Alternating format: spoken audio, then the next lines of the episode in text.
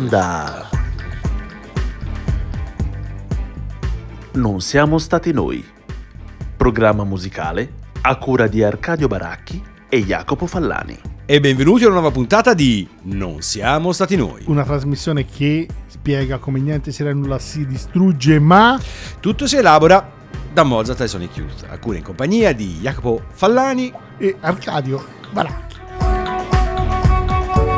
Non ho ancora capito se sono gli opposti che si attraggono o i simili che si cercano o è tutto alla cazzo. Anonimo di Monteloro. Beh, Bellissima. Veramente? la prendo. Sì. Sei convinta? Io, tu devi essere convinto. Ah, non è per voi due? No, Ah, pensavo ci veniste Non è assieme. per noi due. no, Come no? Eh, scusate. no, non è per noi due. Io pensavo di sì. Perché? Hai detto che ti piace. Sì, ma, ma per te è perfetta, vita. Perché? Ma non è un po' presto? Per cosa? Perché io e te abitiamo nello stesso luogo? Presto perché? Eh, ma non sai neanche come sono. Come no? Mi conosci poco. Sonia! Eh, E comunque io l'ho già fatto il precontratto. Sì. Eh sì, certo. Eh, dal quale non possiamo tornare indietro. eh. Dal quale non posso tornare indietro, mi ricorda lui. a patto no, non si paghi una penale. ma io che devo fare, scusa? Il precontrato lo firmi tu? Devi solo dire di sì, cosa devi fare? Io non vengo qua da solo. Puoi anche dirmi di no eh, se vuoi. Basta che me lo dici però. Ci pensi, signore, ci pensi un attimo? Cazzo, quanto cazzo ci devi pensare sta roba? Dimmi sì o dimmi di no. Dopo se mi dici di no, perdi i soldi non me ne fotte un cazzo, va bene? Basta saperlo. Una serie di citazioni funamboliche, quella appunto che vi abbiamo proposto dal mitico Anonimo di Monteloro per passare a un garrone di Dantan del 2004, Primo Amore, tra l'altro forse il suo film d'esordio diciamo sul lungometraggio, grande produzione, con Michela Cescon e soprattutto Vitaliano Trevisan che in questa occasione ricordiamo perché è recentemente scomparso, grande attore, grande ricercatore teatrale. Ma tutto questo per dire che questa puntata in realtà ha un'ispirazione quasi culinaria, si intitolere- intitolerebbe Dolce e Forte, appunto classico piatto dove si ehm, mescolano sapori diversi e noi questa volta cercheremo di creare una scaletta dove i contrasti in qualche modo si oppongono, si rincorrono e si incontrano. Questo per dire che appunto nella musica molto spesso sentimenti musicali ed estetici molto diversi possono trovare un senso loro di convivenza e quindi ci siamo fatti trasportare dall'Artusi che avremo modo di riprendere più avanti eh, per creare una scaletta appunto dolce e forte. Cominciamo però dalla parte forse più dolce, o no, non proprio la più dolce. Cominciamo dolcini, via. Il testo originale era lascia la spina, cogli la rosa, tu vai cercando il tuo dolore. Poi quello dopo è lascia che io pianga, mia cruda sorte e che sospiri la libertà. Stiamo parlando di una delle melodie più famose di Handel Esatto. che è stato usato sia da lui insomma in almeno un paio di opere nell'originale sarebbe l'Almira 1705 ma poi è stata riutilizzata dallo stesso nel Rinaldo nell'11 poi in realtà probabilmente dai più è conosciuta perché nel film di Farinelli è lui che la canta e insomma tutte si struggono C'è anche un, eh, viene, viene buono Farinelli con dolce e forte, nel senso c'è Sì. Della dolcezza, ma c'è anche della fu- Peraltro la voce era un montaggio, ti salvo io in corner, perché sembra che fosse un, un, Un originale un castrato. tenorista Eh. e una soprano fusi insieme. Questa operazione l'hanno fatta in, in altri film negli anni Ottanta, c'è il quinto elemento, altro in cui insomma affondano quando c'è il, l'assolo della cantante. Nel teatro sulla nave. Però mi permetta, Esatto. gli anni 80 il quinto elemento, Eh, io chiam- chiamo un, esatto, un aiuto da duravano casa, ma... 20 non duravano vent'anni gli anni Ottanta. Ok, allora, e dunque, perfetto.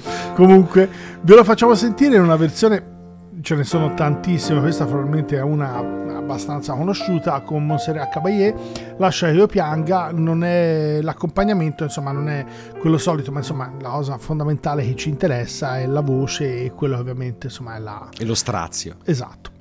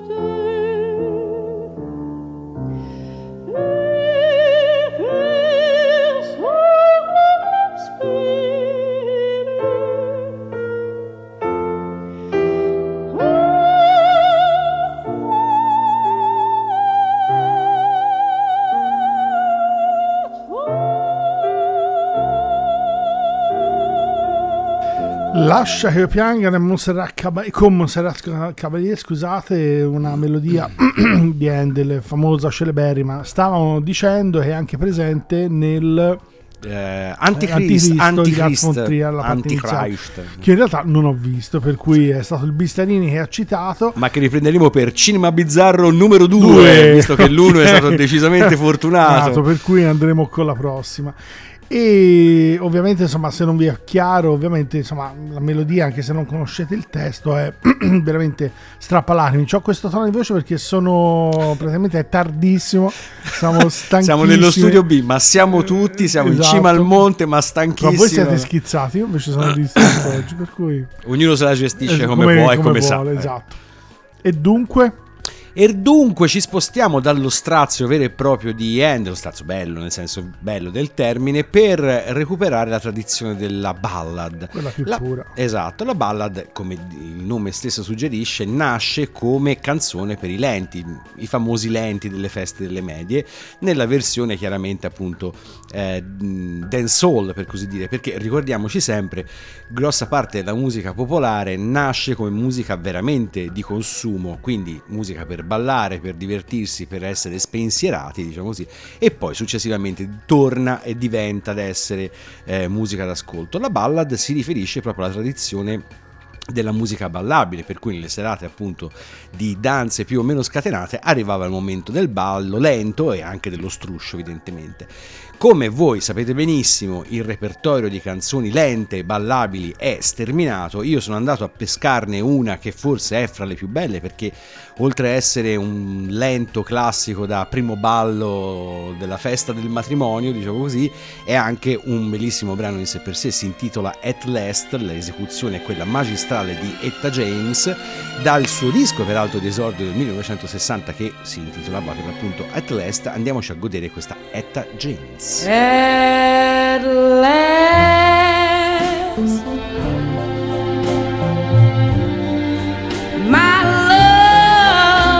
come along.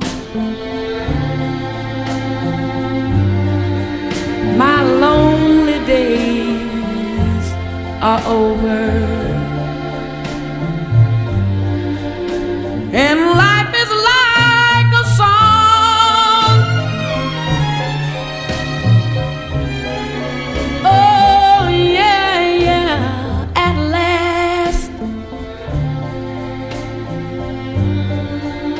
skies above are blue.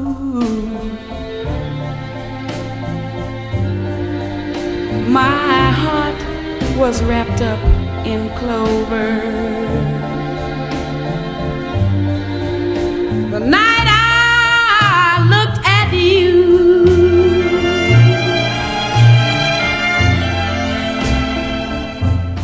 I found a dream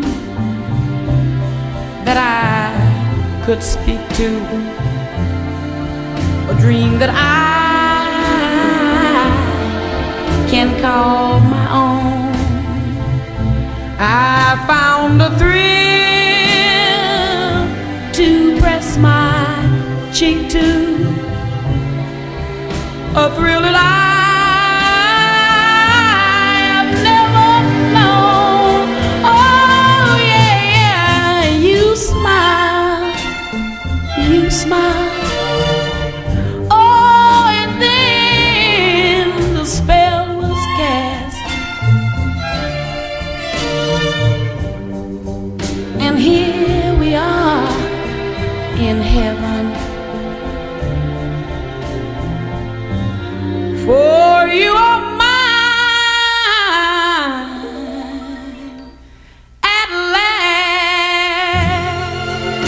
Jamesetta Hawkins, questo è il nome originale di Etta James, nata nel 38 che appunto nel 60 esordisce con At Last, il suo album per la Argo Recordings e che appunto all'interno ehm, comprendeva questo grande classico. Etta James fa parte di quella diciamo nuova generazione di cantanti che eh, provenivano più che dal jazz, mh, dall'ambito del gospel, un po' diciamo lo stesso background in pratica di grandi artisti, una fra tutte Aretha Franklin, che però diciamo dalla successiva maturazione guardano alle grandi interpreti del jazz. Qui c'è un, un, eh, diciamo, un debito abbastanza evidente per esempio nei confronti di Sarah Vaughan. La, la James chiaramente fa un'operazione meno passatemi il termine raffinata però di grande impatto emotivo. Questo in un brano scritto peraltro da Mac Gordon e Harry Warren che diventa eh, a sua volta un classico. È un brano che peraltro viene ripreso spesse volte nell'ambito della discografia soprattutto negli anni 60 prima anni 70 oggi è diventato un grande classico l'abbiamo sentito tutti anche eh, in questo caso di nuovo in molti film e molti spot pubblicitari però ciò non toglie che il brano sia decisamente splendido e anche io che odio ballare francamente un lento con Etta James me lo ballerei Allora prendo anch'io spunto dal lancio pubblicitario e fra gli spot pubblicitari della Chanticleer Ai, ai, ai, ai, ai. c'è stato praticamente esatto, esatto Danza delle Spade di Cacciaturian. Chantecler, Brano se ci vuoi 1900 mandare due sgrassatori, noi- ci possono far comodo per la cucina. Scritto nel 1942 è sicuramente il brano, diciamo quasi poppettaro delle orchestre di classica, uno dei più conosciuti di tutto il Novecento. Lo trovate in una quantità enorme di film, c'è una lista della spesa infinita se la cercate. Il brano ve lo facciamo sentire, è, insomma, è uno di quei brani scoppiettanti e sicuramente, insomma, spesso e volentieri piace anche a chi, insomma, non è un grande appassionato di classica. Ve lo facciamo sentire una versione di Berliner Philharmoniker con la, si chiamerebbe Danza alle spade, poi viene estratto, estrapolato da un altro brano. In questo caso ve lo facciamo sentire con, dicevo, con i Berliner Philharmoniker la direzione di Simon Rattle.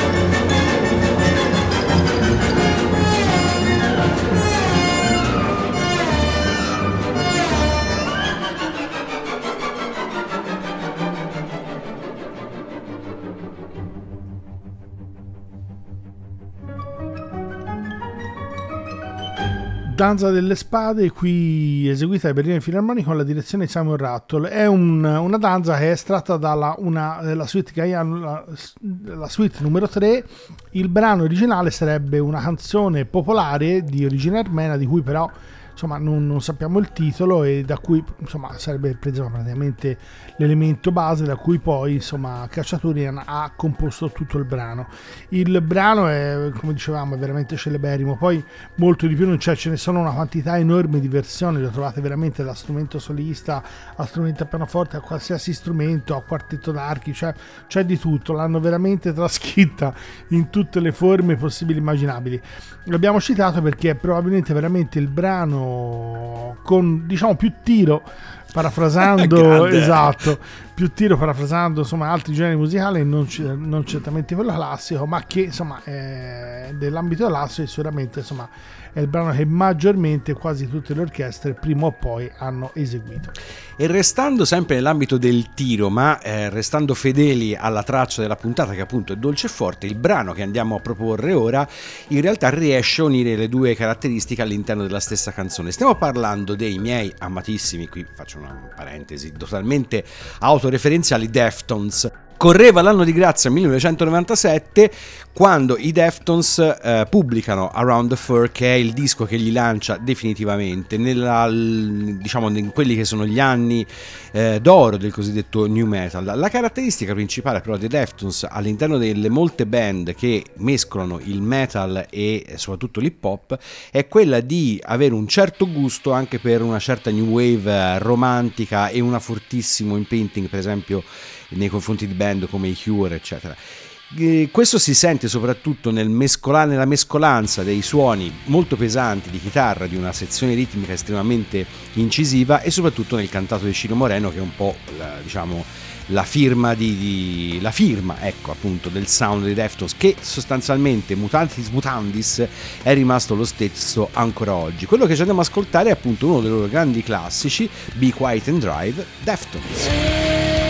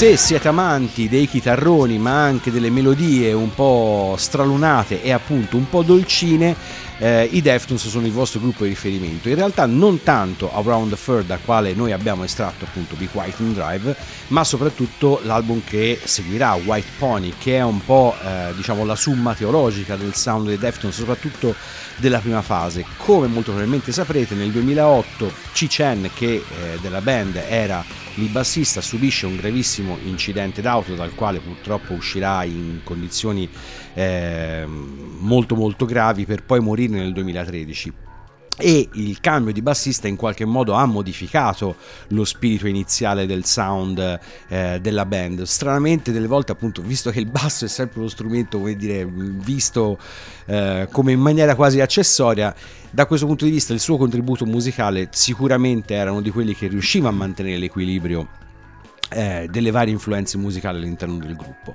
Nell'ultimo disco i Deftones si sono un po', diciamo, sono un po' tornati all'origine, cosa che fa decisamente piacere, però qui ce li ascoltiamo appunto sicuramente in grande spolvero, ma visto che abbiamo fatto questo passaggio in grande tiro, come ha detto giustamente Arcadio, ora lacrimoni. Lacrimoni, partiamo da nuovamente, diciamo, riandiamo a un brano, insomma, strappalacrime. Stiamo parlando dell'adagio di Barber, opera 11, quello in realtà scritto per quartetto d'archi e poi fu da lì a pochissimo tempo riarrangiato dallo stesso Barber per orchestra, poi c'è una versione addirittura successiva per voci. Il brano probabilmente deve molta della sua fama, a parte per questa tournée eh, fatta alla New York Philharmonic Orchestra in Europa, proprio con la sua trascrizione con Toscanini alla direzione, con la New York Philharmonic Orchestra se non mi sbaglio. Eh, no, forse era l'NBC. Oh, vabbè, Eh, quel che l'NBC Symphony Orchestra.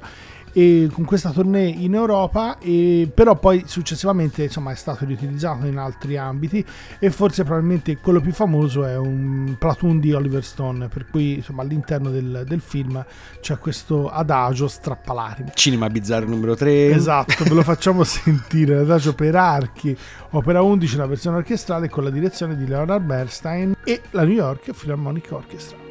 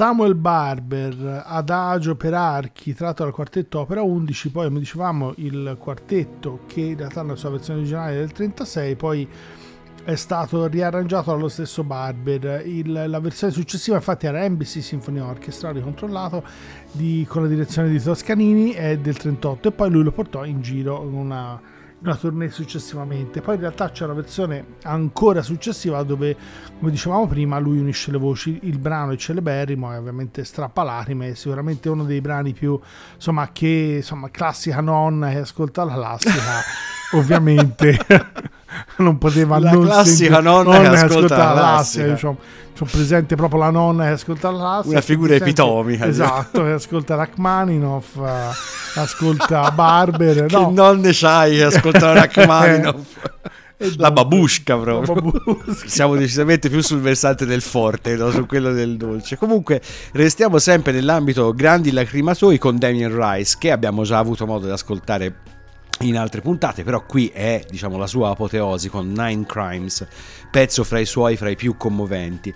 Damien Rice esordisce al fulmicotone con O, il suo disco che forse ancora oggi è il più noto, contiene forse la sua canzone appunto più famosa, Blower's Daughter, mentre Nine è eh, il disco che segue, dal quale appunto è tratto Nine Crimes e forse non è diciamo il suo disco più brillante, un disco un po' mh, diciamo così discontinuo che non è mai piaciuto particolarmente neanche a Damien Rice, ma questo purtroppo non fa eh, particolarmente cronaca perché Damien Rice non sembra molto contento mai di quello che fa.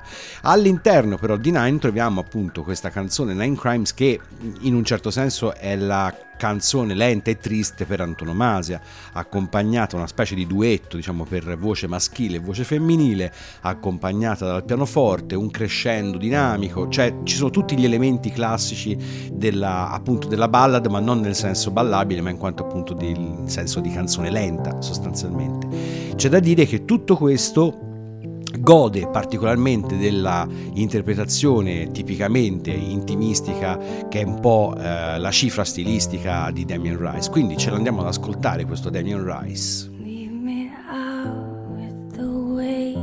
This is not what I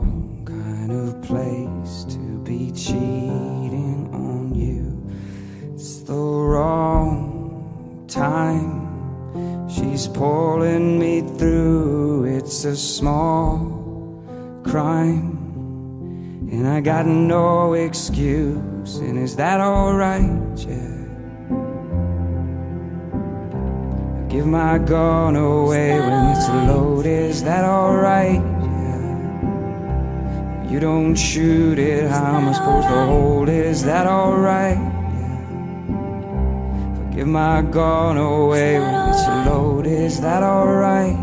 Is that alright with you? Is that alright? Yeah. Give my gun away when it's loaded. Is that alright?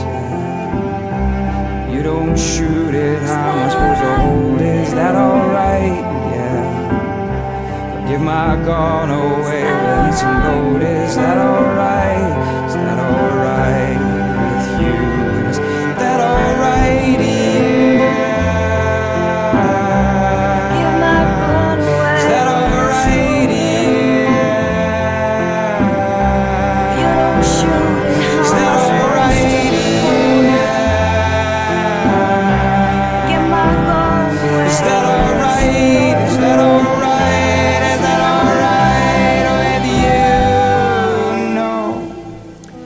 Nine Crimes nel contesto giusto poteva diventare Alleluia di Leonard Cohen rifatta da Rufus Wainwright dentro Shrek Cinema Bizzarro 4, diciamo così perché ha tutte le caratteristiche, avesse trovato il film giusto, diciamo, nel quale essere inquadrato, tra l'altro fa parte di alcune colonne sonore, è andato molto forte nell'ambito delle serie televisive, soprattutto prendendo dei pezzetti, però insomma è una canzone che merita un ascolto, perché come dicevamo prima ha tutti gli elementi classici della canzone del lento, diciamo così, però in questo senso una vocalità come quella di Rice, sempre appunto molto intima, molto raccolta, fa sì che il pezzo non debordi. Mm, quello che esalta appunto questa interpretazione è la scrittura decisamente pura e anche molto tradizionale, ma nel senso eh, buono del termine. Visto che abbiamo pianto così tanto, andiamo verso la chiusura invece con l'ultima sferzata di Pudenza. E torna la babushka, peraltro. Esatto, Mussoschi, Una notte sul Monte Calvo, brano che sicuramente tutti conoscono, ma probabilmente principalmente per fantasia, il film di animazione Walt Disney, che insomma è quello del Fantasound, quello del, insomma, de, de, dei primi film di animazione a colori, per cui insomma un film che naturalmente insomma, ha dato voce a tantissimi brani di musica classica e poi oggi insomma tutti abbondantemente conosciamo, forse quelli più giovani no.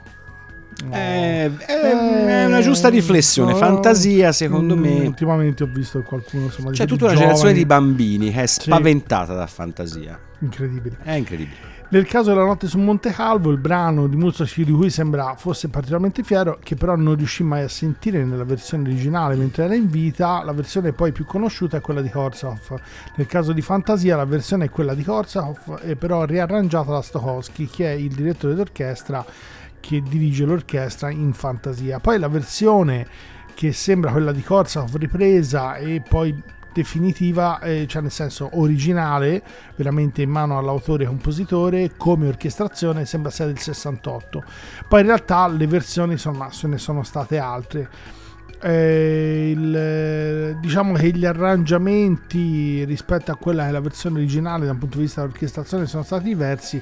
Quella che poi alla fine eh, ultimamente viene utilizzata è quella originale di Mussoschi ve la facciamo sentire. Non so se avete presente il momento nel quale viene utilizzata su Fantasia. E in questo caso ve la facciamo sentire con la Chicago Symphony Orchestra alla direzione di Fritz Reiner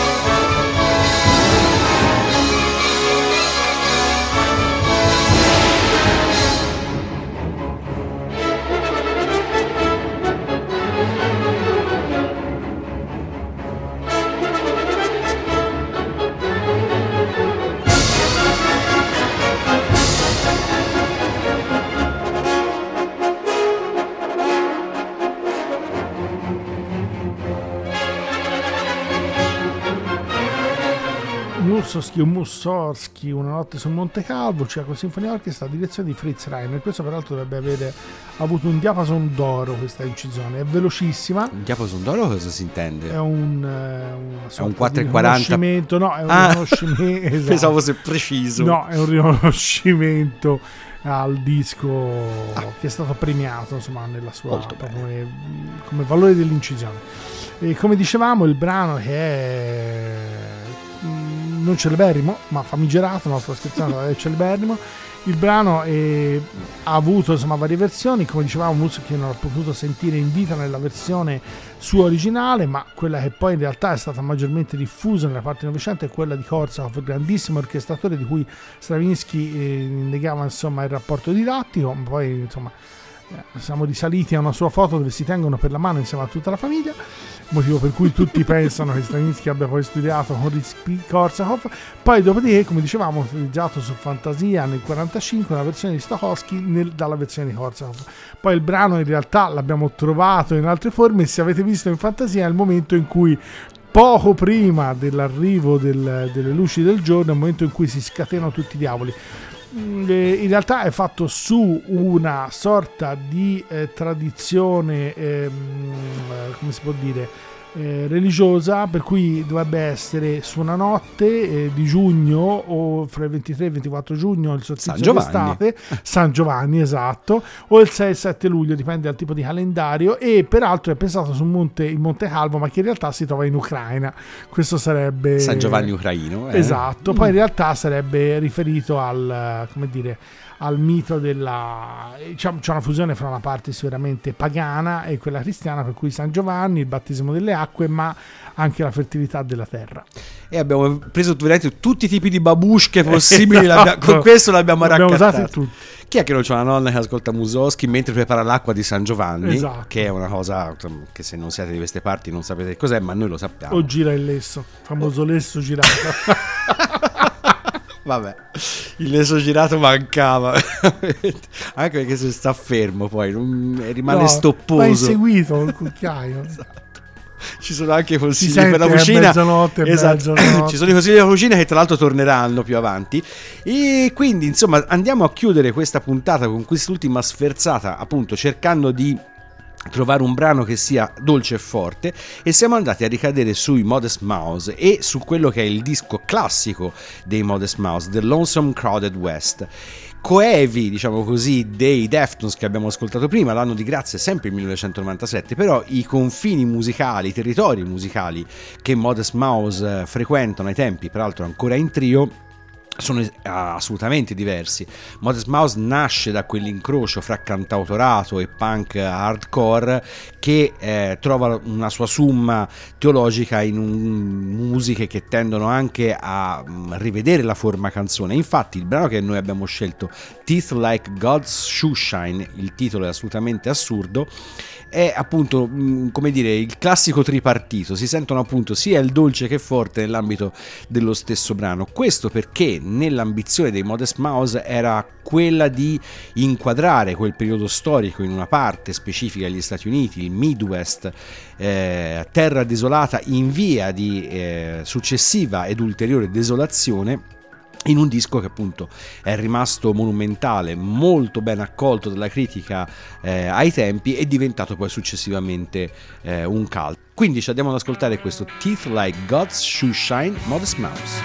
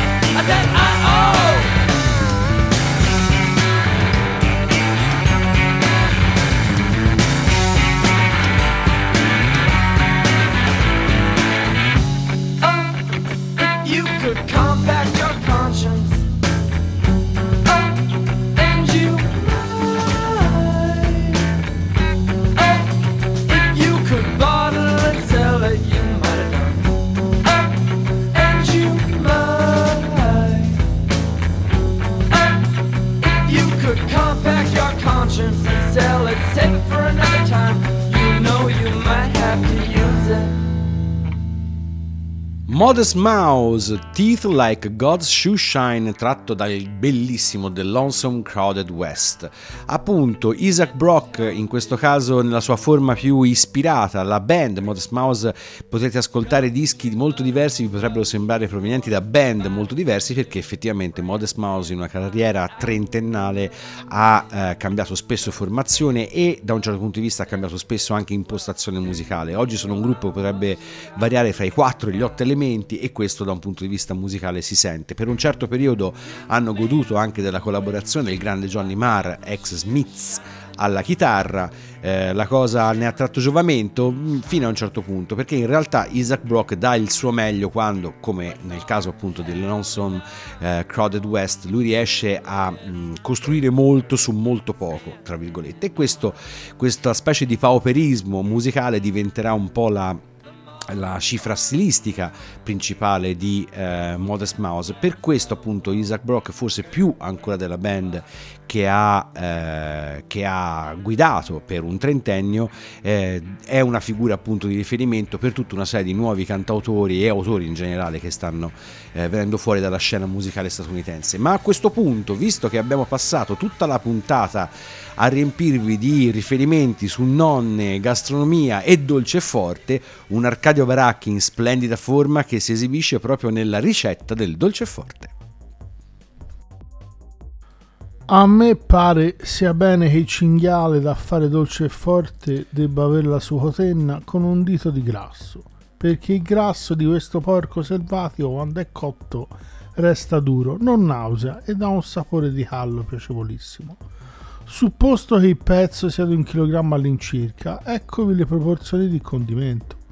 Fate un battuto con mezza cipolla, la metà di una grossa carota, due costole di sedano bianco lungo un palmo, un pizzico di prezzemolo e grammi 30 di prosciutto grasso e magro. Tritatelo fine con la lunetta e ponetelo in una casseruola con olio, sale e pepe sotto al cinghiale per cuocerlo in pari tempo. Quando il pezzo ha preso colore da tutte le parti, scolate buona parte dell'unto, gliene spargete sopra un pizzo di farina e tiratelo a cottura con acqua calda, versata di quando in quando. Preparate intanto il dolce forte in un bicchiere con i seguenti ingredienti e gettatelo nella casserola, ma prima passate il sugo. Uva passolina grammi 40, cioccolata grammi 30, pinoli grammi 30, candito a pezzetti grammi 20, zucchero grammi 50. Aceto quanto basta, ma di questo mettetene poco perché avete tempo di aggiungerlo dopo. Prima di portarlo in tavola fatelo bollire ancora il condimento si incorpori, anzi devo dirvi che il dolce e forte viene meglio se è fatto un giorno per l'altro. Se lo amate più semplice componete il dolce e forte di zucchero aceto soltanto. Nello stesso modo potete cucinare la lepre.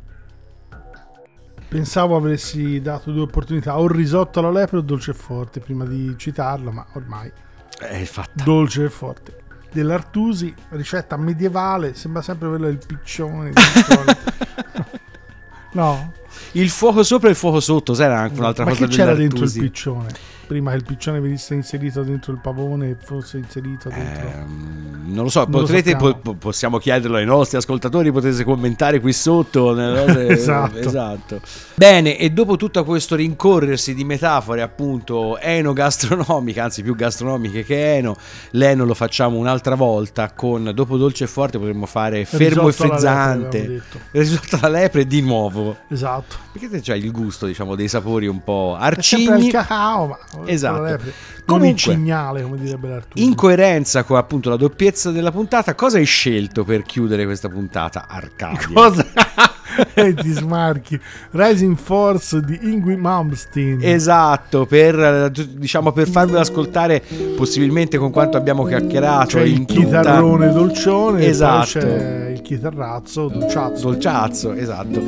Per questa puntata non siamo stati noi è tutto. Vi salutano Jacopo Fallani e, Arcadio Baracchi e ricordate che se quello che avete ascoltato questa volta vi fosse sembrato particolarmente strano, non è colpa del risotto ma delle fave di cacao.